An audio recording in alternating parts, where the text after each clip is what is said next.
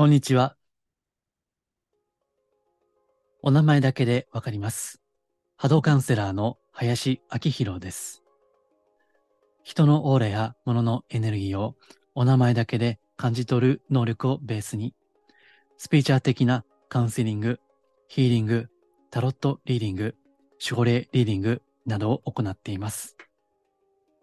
今回もマジスピラジオ、よろしくお願いいたします。今回はコメント返しの回です。過去さんかいにわたって祈りについて辛口のコメントをしてきました。まあ、祈ったふり、祈って自己満足ですね。まあ、そういったことについて、このスピリチュアルというかは漢字で言いたいんですけども、霊性とかね、霊的なものですね。祈りというのはものすごく大事なことなんですね。いや、それなくして人間と言えるのかというぐらい大事なこと。だからこそ祈ったふり、祈って自己満足というそういったことに対しては非常に厳しくなってしまいますね。まあ、それがこの過去さんかいですね。ちょっと言葉が、言葉遣いがね、悪い部分もあったと思いますけども、まあ、そういった思いが根底にあるわけですね。あとは、こうしたスピリチュアルの世界や宗教の世界というのは、優しさで溢れてるんですね。基本的にね。まあよ、よく過去のこういった音声配信でもワクワクとかキラキラとかね。まあそういったことに対する批判的なコメントもしたことがあります。美しい、綺麗な世界ばっかりなんですね。それが優しさで溢れているということ。あとは、まあ私はこれはちょっと皮肉を込めて言ってるんですけども、宗教団体のサービス業化、あるいは宗教団体のカルチャーセンター化ですね。まあこれもさっき言った優しさで溢れているということなんですけどね。まあ、前回も聖書を引いてイエス・キリストの言葉を紹介しましたけども、本来の宗教はやっぱり厳しいんですよね。非常にね。まあ、愛とか許しとか、まあ、これはスピリチュアル業界にも言われますね。それだけが前面に出ている感じがするんですけども、いや、本来はそれは厳しいんですね。うん。なので、もしこれが昔の世界だと、例えばね、祈ってる私の波動はどうですか？オーラはどうですか？なんてね、もし昔ですよ。今じゃなくてね、聞かれると、まあ人によってはね、黙ってぶん殴る。黙って蹴りを入れる。というのはあると思いますね。まあ禅の世界でも、よく師匠がね、弟子を殴るとか、そんなのがよくあるわけですよ。で、黙って殴るんですね。理由もなくね。で、殴られた弟子は、なんで師は、師匠は殴ったんだろうかということをね、考えるわけですよね。そこでね。うん。でもそれを今やってしまうと、パワハラだってね、暴力だって言われるわけでしょ。まあ、昔の学校でも、まあ私はギリギリその世代なんですけど、先生に殴られましたよね。まあ私はビンタだったかな。あとね、あの棒で殴られたこともありますね。小学校の時ね。まだかろうじて戦前を生きられた先生がね。まあもう当時はもう定年近い方々ですけども、まだその世代の方が残っていらっしゃって、物を忘れるとかね、宿題やってないとか、何か粗相があると棒で殴られましたね。でも今やると大問題ですよね。そう。だから、すべてにおいて、優しさが溢れている。ところが、まあ、それに甘えてはいけないわけですね。そうなると甘くなるのは当然のことですね。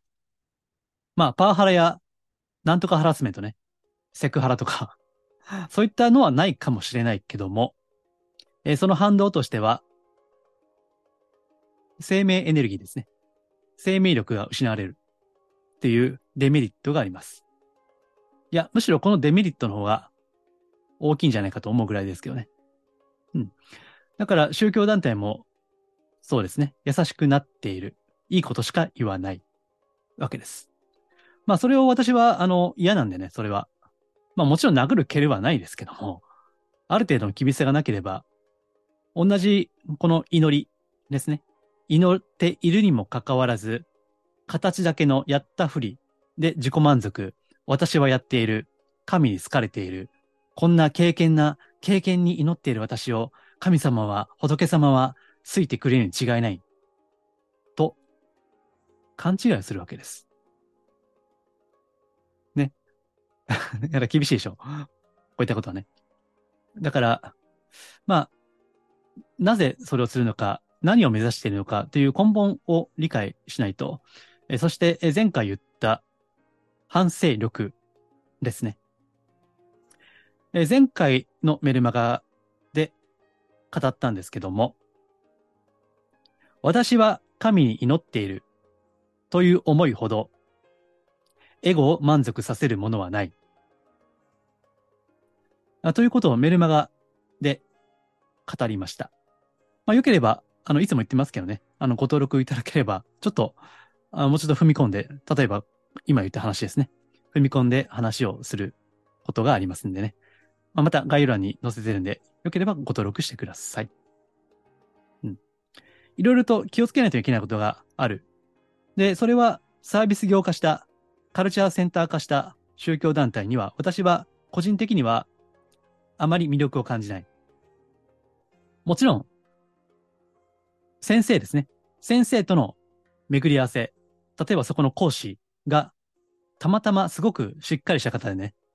そういった方と巡り合わせがあるんであれば私はありだと思いますけどね。うん。まあこれもある種運ですからね。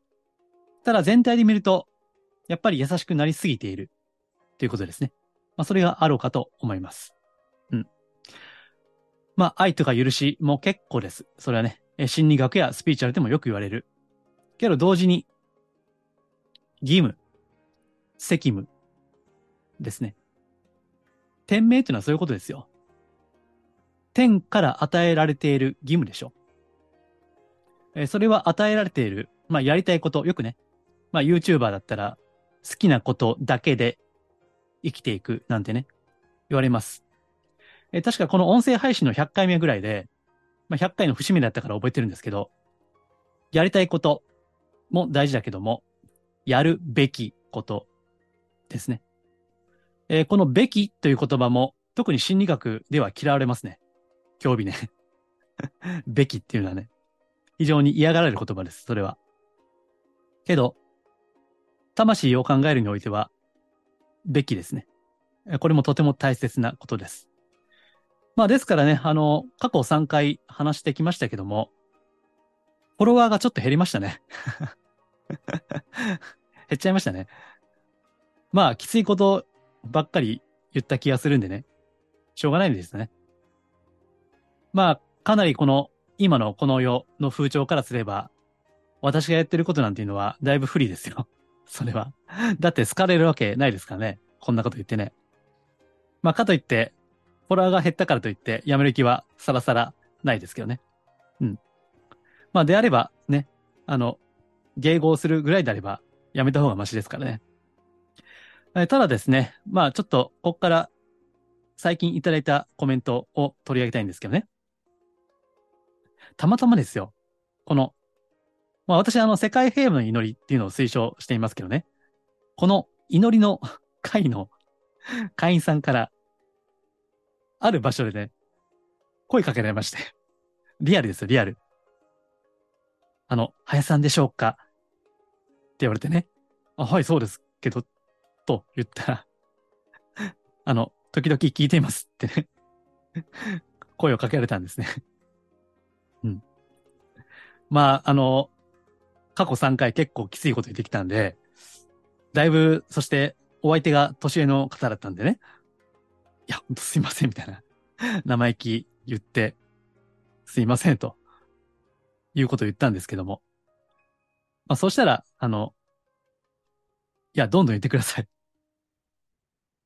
むしろ、あの、貴重なんで、あの、別の角度から言ってくださるっていうのは非常に貴重だと思うんで、今後も続けてくださいと。っていう趣旨のお言葉をいただきましてですね。はい。あの、非常に、まあ、ありがたい限りですね。まあ、そして、まあ、こうして偉そうに言ってるね、あの、まあ、そういった恐縮する気持ちもあるんですけども、うん。まあ、こういう方、真摯に道を求めるという方、まあ、当然厳しさはあるわけですよ。当たり前ですよね。筋肉つけようと思ったら筋トレしない限りつかないわけですからね。肉体を考えればわかりやすい。負荷をかけなければ筋肉はつかないわけですから。うん。まあ、ただまあそういった、まあ、方がいらっしゃるね、あの、全員が全員なんか、なんだお前何言ってんだこの野郎みたいな感じではないと思うんで、まあこういう方々に向けて何か、まあ部外者ではありますが、ご参考になれば非常に私も、まあ私自身もこれを発信しながら、あの勉強するわけですからね。うん。まあ、学ぶことは教えることと言いますからね。はい。私自身も学んでるわけです。えー、そして、あと他の方から、これはメールでいただいていますけども、ちょっと一部ご紹介しますね。祈りについて、今思うと以前は、世界人類が平和であってほしいという気持ちはもちろんあったけれど、祈ることで自分自身の波動が良くなることを期待して、頑張って祈っていたと思います。自分のためだったのかな？小さな善人だったかもです。うん、小さな善人、え、これは前回のこの配信でも言いましたし、え、前回のメルマガでも言いましたね。えつまりちょっといいことをしてるだけでえ自己満足する人たちですね。まあ、志が低い証拠なんですけどね。うん。まあ、これも厳しいでしょう。ね。まあ、それはさておき。で、この方は、あの、過去守護霊リーディングを受けていただいた方なんですね。え、あるいは、このヒーリング、まあ、私は霊気ヒーラー養成講座っていうのをやってまして、まあ、その講座を修了された方なんですね。で、それで次に続けますけども。えー、昨年夏、昨年の夏に林さんに守護霊リーディングをしていただいた後ぐらいから、自分の波動のためというのはだんだん薄れていったように思いますと。えー、きっと特別にならなければと思っていた私への守護霊様のメッセージが、普通、普通、普通だったおかげですと。えー、この方の守護霊メッセージは、普通に生きるということでしたね。一言で言うと。で、霊気ヒーラー養成講座を修了したあたりからは、自分が祈ったからってどうにかなるわけでも、なかろうがどうだろうが、そういうことはもうどうでもよくなってきて、ただ祈るだけ、それも祈ろうと思って祈るのではなく、時々ふわっと浮かんできて、思わず祈る感じです。朝、まどろみの中で祈り、日中も時々ふと祈り、眠りにつきながらも祈る。今のところはだいたい霊気とセットです。ということですね。まあ、これ一部ですけども。うん。ありがとうございます。自分のために祈るっていうのはいいんですけども。まあ、世界平和ですからね、うん。自分のためだけではないわけですよね。だから、あの、まだ自分の開運とかね、自分の幸福とか、それでもって祈ってる限りは、まあもちろん人情としてはわかるんですけども、まだまだ小さいんですね。うん。まあかといって難しいのは、その本当は自分が幸せになりたいとか、そういった気持ちがあるのに、それを完全に否定してね、そんなの良くないということで、その、大きく見せるみたいなね、自分をね。まあそれはそれで具合が悪いわけですよ。うん。だからこの辺のさじ加減なんですけども、もちろん自分が幸福になりたいとか、今苦しい運命の状況に立たされているのであれば、その状況を脱したいとか、あ、そういった気持ちは当然ある。それは否定するべきものではないわけですね。そういった自分でも良いので、それはそれとして保持しながらも、なおも祈るということ。祈るっていう言葉自体が自分のためではないんですよ。ね。必ずそれは外に向かっているわけですね。祈るというのは。そう。だから家族の健康でもいいし、ね。まあ会社とか社会とかね。住まいのコミュニティの地域ですとか、必ず外側に向かっているものなんですね。うん。まあ、ですから、あの、決して、えー、自分の幸せを横に置くってわけじゃないんですね。ヒーリングの世界でも、自分が満たされていなければ、人を癒すことはできない。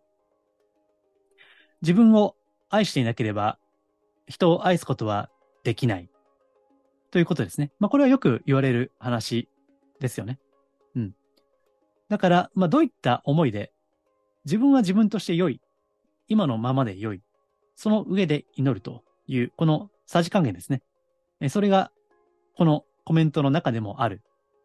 ただ、ちょっと、進んでくると、自分が祈ったからといって、どうにかなる。それが、どうにかなか、な、なろうがね。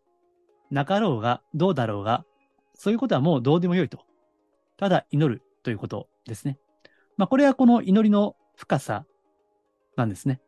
まあ、進化ですね。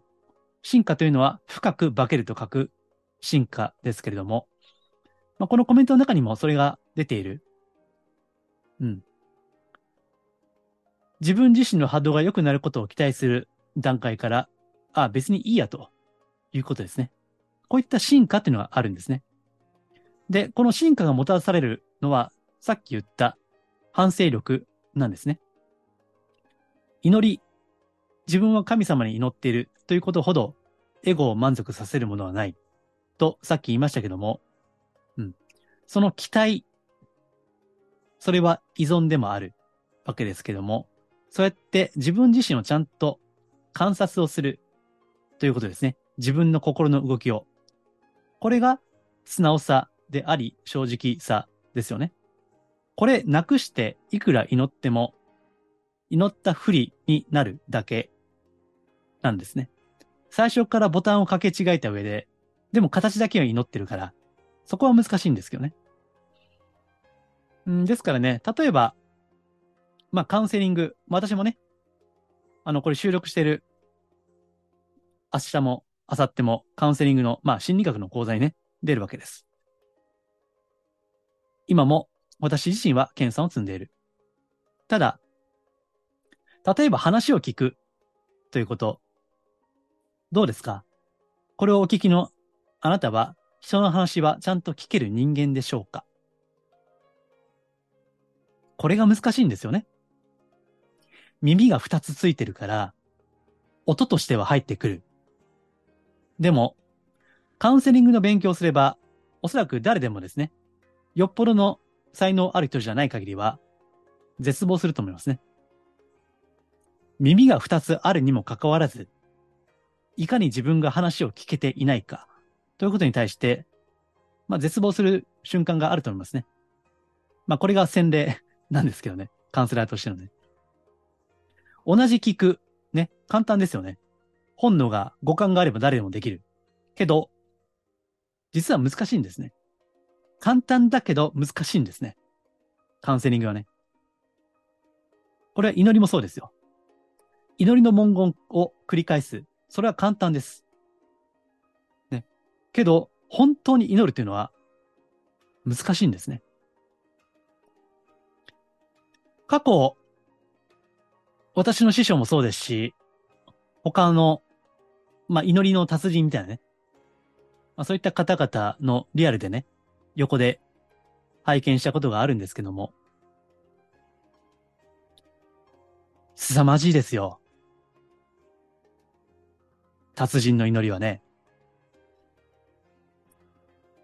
危機迫るものがありますよ。危機。檻の木ですよ。鬼ですよ。愛とか慈悲とか優しいもんじゃないんですよ。鬼ですね。さあ、そういったことが、そういった基準を持っているかですね。それがないと、だから本当は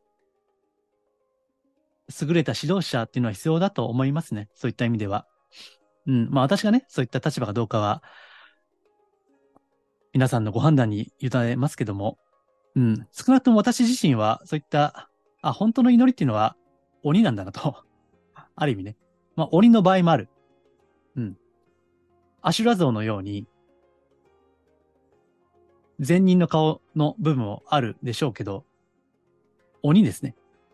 般若の部分もあるんだなということを、まあそういった優れた先達から私も学んでいるわけです。ですから、まあ、もしね、あの、これ前も言ったと思いますけども、いろいろ学ぶといいですよ。その、宗教団体で学ぶのもいいですけどね。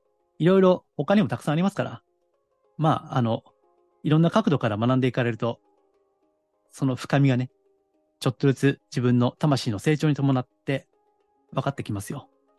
うん。ということですね。まあ私もその繰り返しなんですけどね。はい。えでは、あ次行きましょう。え、これはね、二人コメントいただいてますね。全く同じコメントですね。えこの過去さんかいの辛口のね、ラジオですね。えそれを聞いて、寝てしまったと。いうね。これお二人からいただきましたね。最近ですけどね。寝てしまいました。とかね。あとなんかいろいろもやもやしてたんだけども、それを聞いてるとね、落ち着いてきましたっていうね。結構言葉遣いね。アホとかボケとか、口悪いんで言うんですけどね。まあそれでも、あの、睡眠導入剤みたいになってるということですね。うん、だからまあ何を言ってるかというのもそうですけども、そうそう。これ祈りもそうだな。祈りも通じるんだけど、やっぱり伝わるのは、その表面的な言葉以上に波動なんですよね。だからごまかしが効かない。オーラは、波動はごまかしが効かない。と言ってるのはそういうことですね。ですからこういった音声配信は怖いんですよ。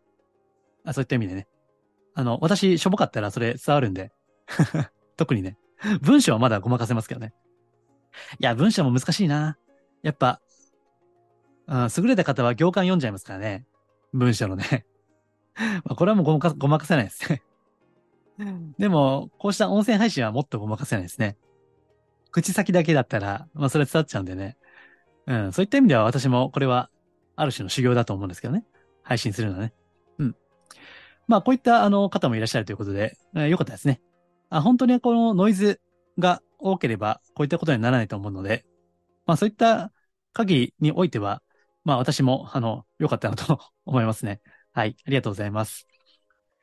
えー、あとですね、これはですね、えー、っとこの収録している数時間前にいただいたものなんですけど、まあちょうどタイムリーだったので、えー、ご紹介をしますね。はい。世界平和の祈りと今にあるの瞑想をしていたら。引き寄せとか奇跡とかがどうでもよくなって、なんとってびっくりマーク入ってますけども、なんとかなり気持ちが軽くなった気がする私ですという手短なコメントをいただきました。ついさっきね。はい。ありがとうございます。で、すぐここで紹介するわけですけどね。うん。えー、引き寄せとか奇跡とかがどうでもよくなるっていうのも、これもさっき言った進化ですね。進化。うん。深く化ける。ですね。あの、祈りと引き寄せをね、まあ、対極と言ってもいいですね。なんでかわかりますか？祈りと引き寄せは逆ですよ。だから、難しいのはその引き寄せの本とか読んでると、引き寄せるための祈りとか言ってね、あるんですよ。なんか、宇宙、神よ、私は感謝します。すでに豊かさが与えられていることに感謝します。とかって、なんか、引き寄せの祈りとかってね、ちょっと何言ってるか分かんないですけどね。個人的にはね。だから、本当に、あの、欲の皮が突っ張ってるとね、もうミソもクソも一緒にするんだろうなって思ってますけどね。引き寄せっていうのは、だって、自分に寄せることでしょ？あの、引き寄せて、隣の鈴木さんに引き寄せられますようにってね、そういうことを思うやつはいないじゃないですか。引き寄せの主語は私なんですよね。ほぼ ひゃくパーセント ね。うん。あるいは、まあ、あったとしても身内のね、家族とかでしょ。身内ですよ。必ず主語は自分なんですよ。ところが、祈りというのはね、さっきから言ってますけど、自分のためではないんですよ。だからもっとわかりやすく言うと、与えると、与えるということですね。思いを捧げるということでしょ。もっと言うとね、与える以上ですね。捧げるって何か？神に捧げるということでしょ。祈りということ、まあ別にいろんな祈りがね、いろんな宗教でありますけども、そこで神仏を想定しないものはないわけですよね。祈るというのはね、祈りの定義はそういうことですから。ということは、祈りというのは、まあ、与えると言ってもいいし、もっと宗教的に言えば、捧げるということなんですよ。これって引き寄せの真逆じゃないですか。ね。これ、あの、難しくないんですよ。ちゃんと定義とか文法とか考えればわかる話なんで。祈るというのは、まあ、いろんな説がありますけども、この命ね、自分の命を乗る。乗るっていうのは宣言ということですね。宣言。命を宣言する。まあ、これは違うという説もあるんですよ。いろんな考え方ありますからね。まあ、あくまでよく言われる話として引用してますけどね。命を出すんですよ。要はね。だから引き寄せじゃないでしょ。全く違うでしょ。けど引き寄せの祈りとか言うやつがいるんですよ。お前何言うとんねんってね、思いますけどね。うん。まあ、難しいですね。この辺はね。だから、ちゃんと祈っているんであれば、引き寄せとか瞑想、あ、奇跡ね。奇跡とか、どうでもよくなってくるっていうのは、まあこれは進化ですね。進化。深く化けるの進化です。うん。非常に順調に祈っていらっしゃるんじゃないでしょうかね。いいと思いますよ、これは。うん。で、気持ちが軽くなる。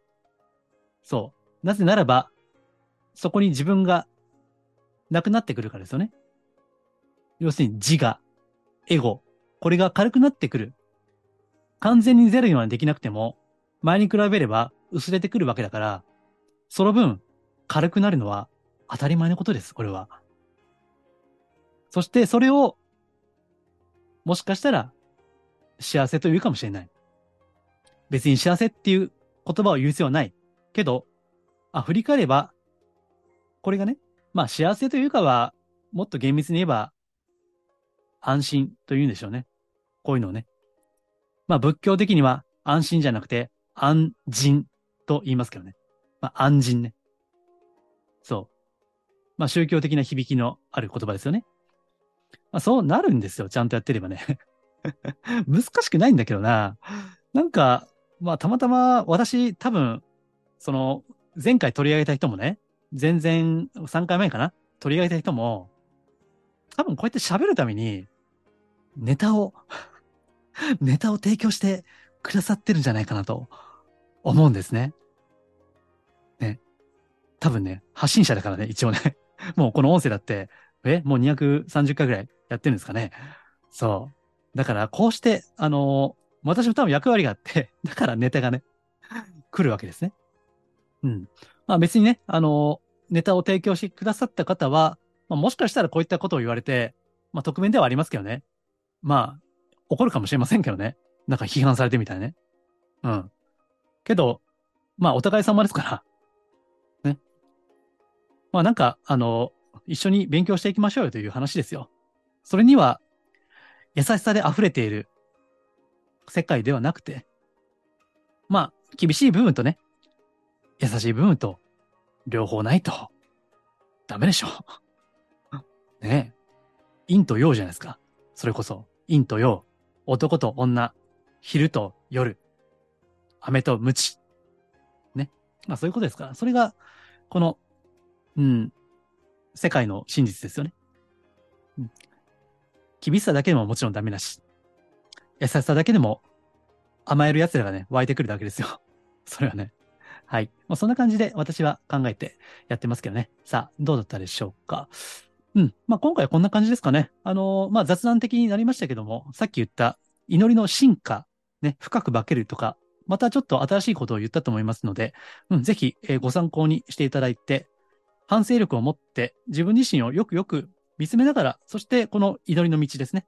えー、それは神の道、仏の道と言ってもいいですけども、うん、こういった物質主義、物質的な世界観が全盛のね、時代ですよ。で、これがおそらく、あの、例の人工知能とか、そういったことでより加速する部分もあると思います。